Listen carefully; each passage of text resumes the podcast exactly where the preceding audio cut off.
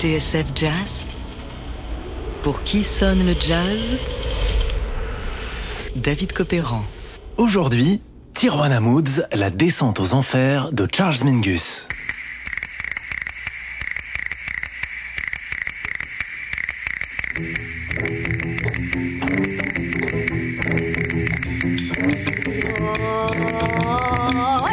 L'histoire d'un homme en perdition d'un mariage qui part à volo et d'une descente aux enfers façon Very Bad Trip. L'histoire d'un chef-d'œuvre qui aurait pu ne jamais voir le jour, celle de Tijuana Moods, un disque que Mingus lui-même considérait comme le meilleur de sa carrière.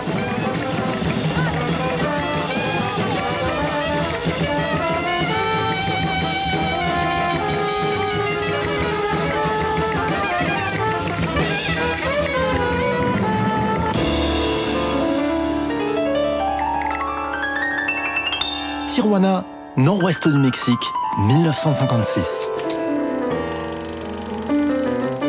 Just south of the California line in Old Mexico is the border town of Tijuana.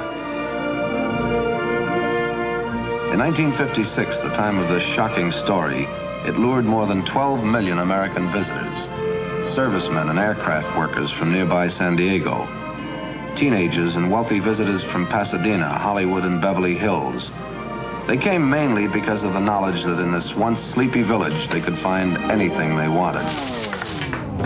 Au sud de la baie de San Diego, à la frontière immédiate entre les États-Unis et le Mexique, se trouve Tijuana, une ville colorée, impitoyable et violente, la ville de tous les fantasmes.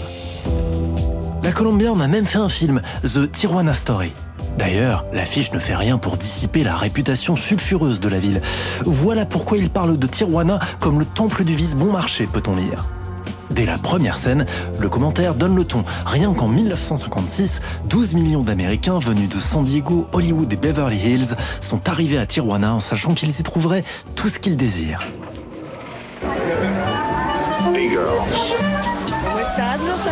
Prostitutes.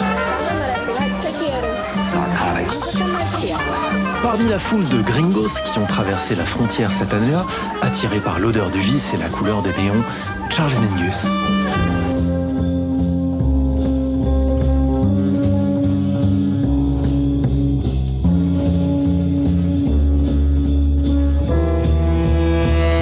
En 56, Mingus est déjà une célébrité, et pas que pour des raisons musicales. À 34 ans, celui qui s'est fait virer de l'orchestre de Duke Ellington pour avoir attaqué le tromboniste Juan Tizol à coups de hache est un électron libre. Un personnage ingérable, mais un musicien engagé. C'est lui qui a fondé le label Debut pour s'affranchir du diktat des grandes maisons de disques. C'est lui enfin qui a fait ses gammes avec Dizzy Gillespie et Charlie Parker.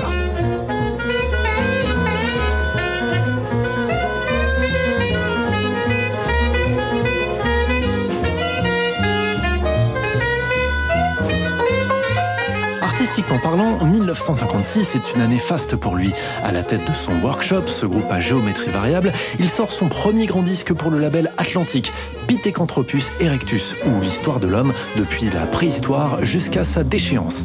Car oui, dans les mots comme dans la forme, Mingus raconte toujours quelque chose. À de nombreuses reprises, il dira que si sa musique est engagée, c'est qu'elle joue la vie dans toute sa violence et sa cruauté. S'il commence à goûter un certain succès, en revanche, sa vie ne tient qu'à un fil. Un soir, dans un club, il prend son saxophoniste Jackie McLean à partie. Celui-ci répond avec un couteau. Quant à son label, Debut, c'est la débandade. Les ventes des disques ne suffisent même plus à payer les musiciens. Enfin, il y a Celia, la femme de Mingus. Entre eux, rien ne va plus. Les disputes sont quasi quotidiennes. Alors, profitant d'une tournée en Californie fin 56, le contrebassiste décide qu'il est temps de faire un break. Avec son nouveau batteur, Danny Richmond, il traverse la frontière, direction Tijuana, cette ville de perdition.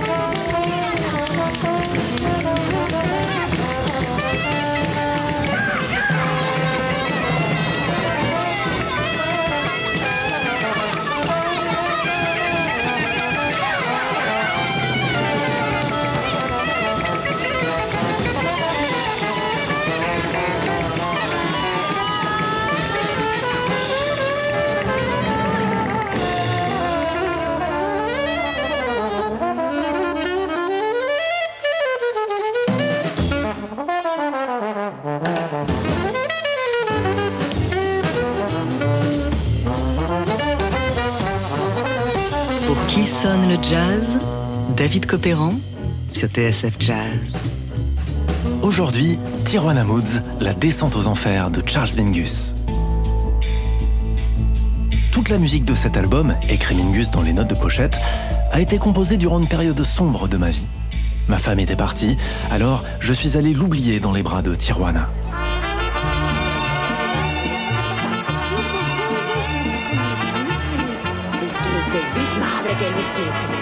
Dans son ouvrage Myself When I Am Real, le critique Gene Santoro nous en dit un peu plus sur la virée de Mingus et de son batteur.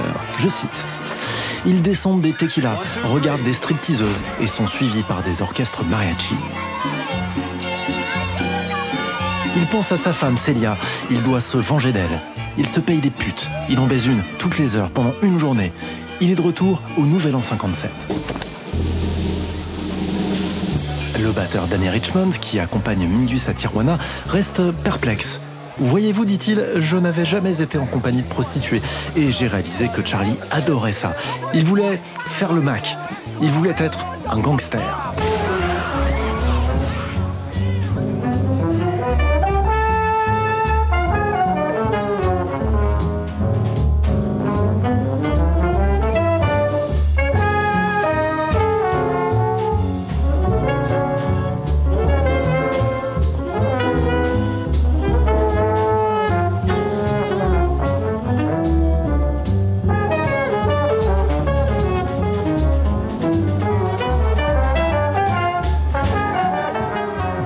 De son Very Bad Trip, Mingus reprend le chemin des studios. En mars, il grave The Clown, un disque dans lequel il traîne cette formule du workshop, ce mélange de bop, de figures libres et d'improvisation collective. Et c'est un peu plus tard, à l'été 57, que le contrebassiste va mettre au point le répertoire de Tijuana Moods, l'album qui chroniquera son épopée dans le temple du vice.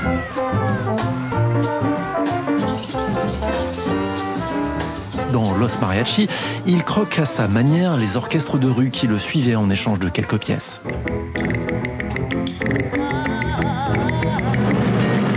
Mais le morceau le plus impressionnant est celui qui met en scène cette danseuse de striptease courant le pourboire, incarnée par la joueuse de castagnette Isabelle Morel. Il s'appelle Isabelle's Table Dance.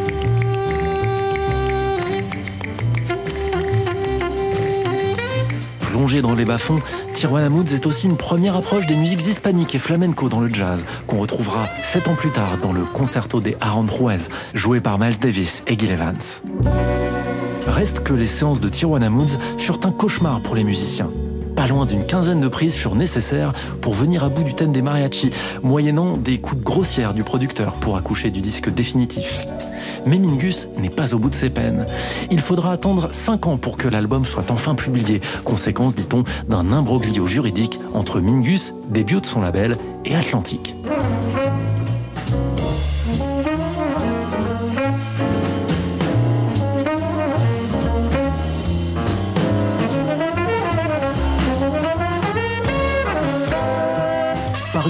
1962, alors que le contrebassiste est au sommet de sa gloire, Tijuana Moods est reconnu d'emblée comme une pièce essentielle du puzzle mingusien.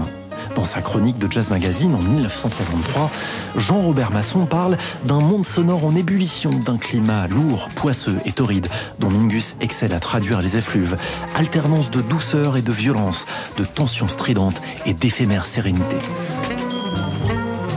Tijuana Moods, un reportage musical in situ qui annonce le chef-d'œuvre Mingus Aoum et qui restera dans sa carrière une pièce relativement unique. On peut parler des débuts de Mingus comme metteur en scène ou même écrivain. Car oui, comme le disait joliment Laurent Godet de Jazzot, Tijuana Moods, cette plongée dans l'atmosphère d'un sud dissipé et haut en couleur, est un disque qui se parcourt comme un roman.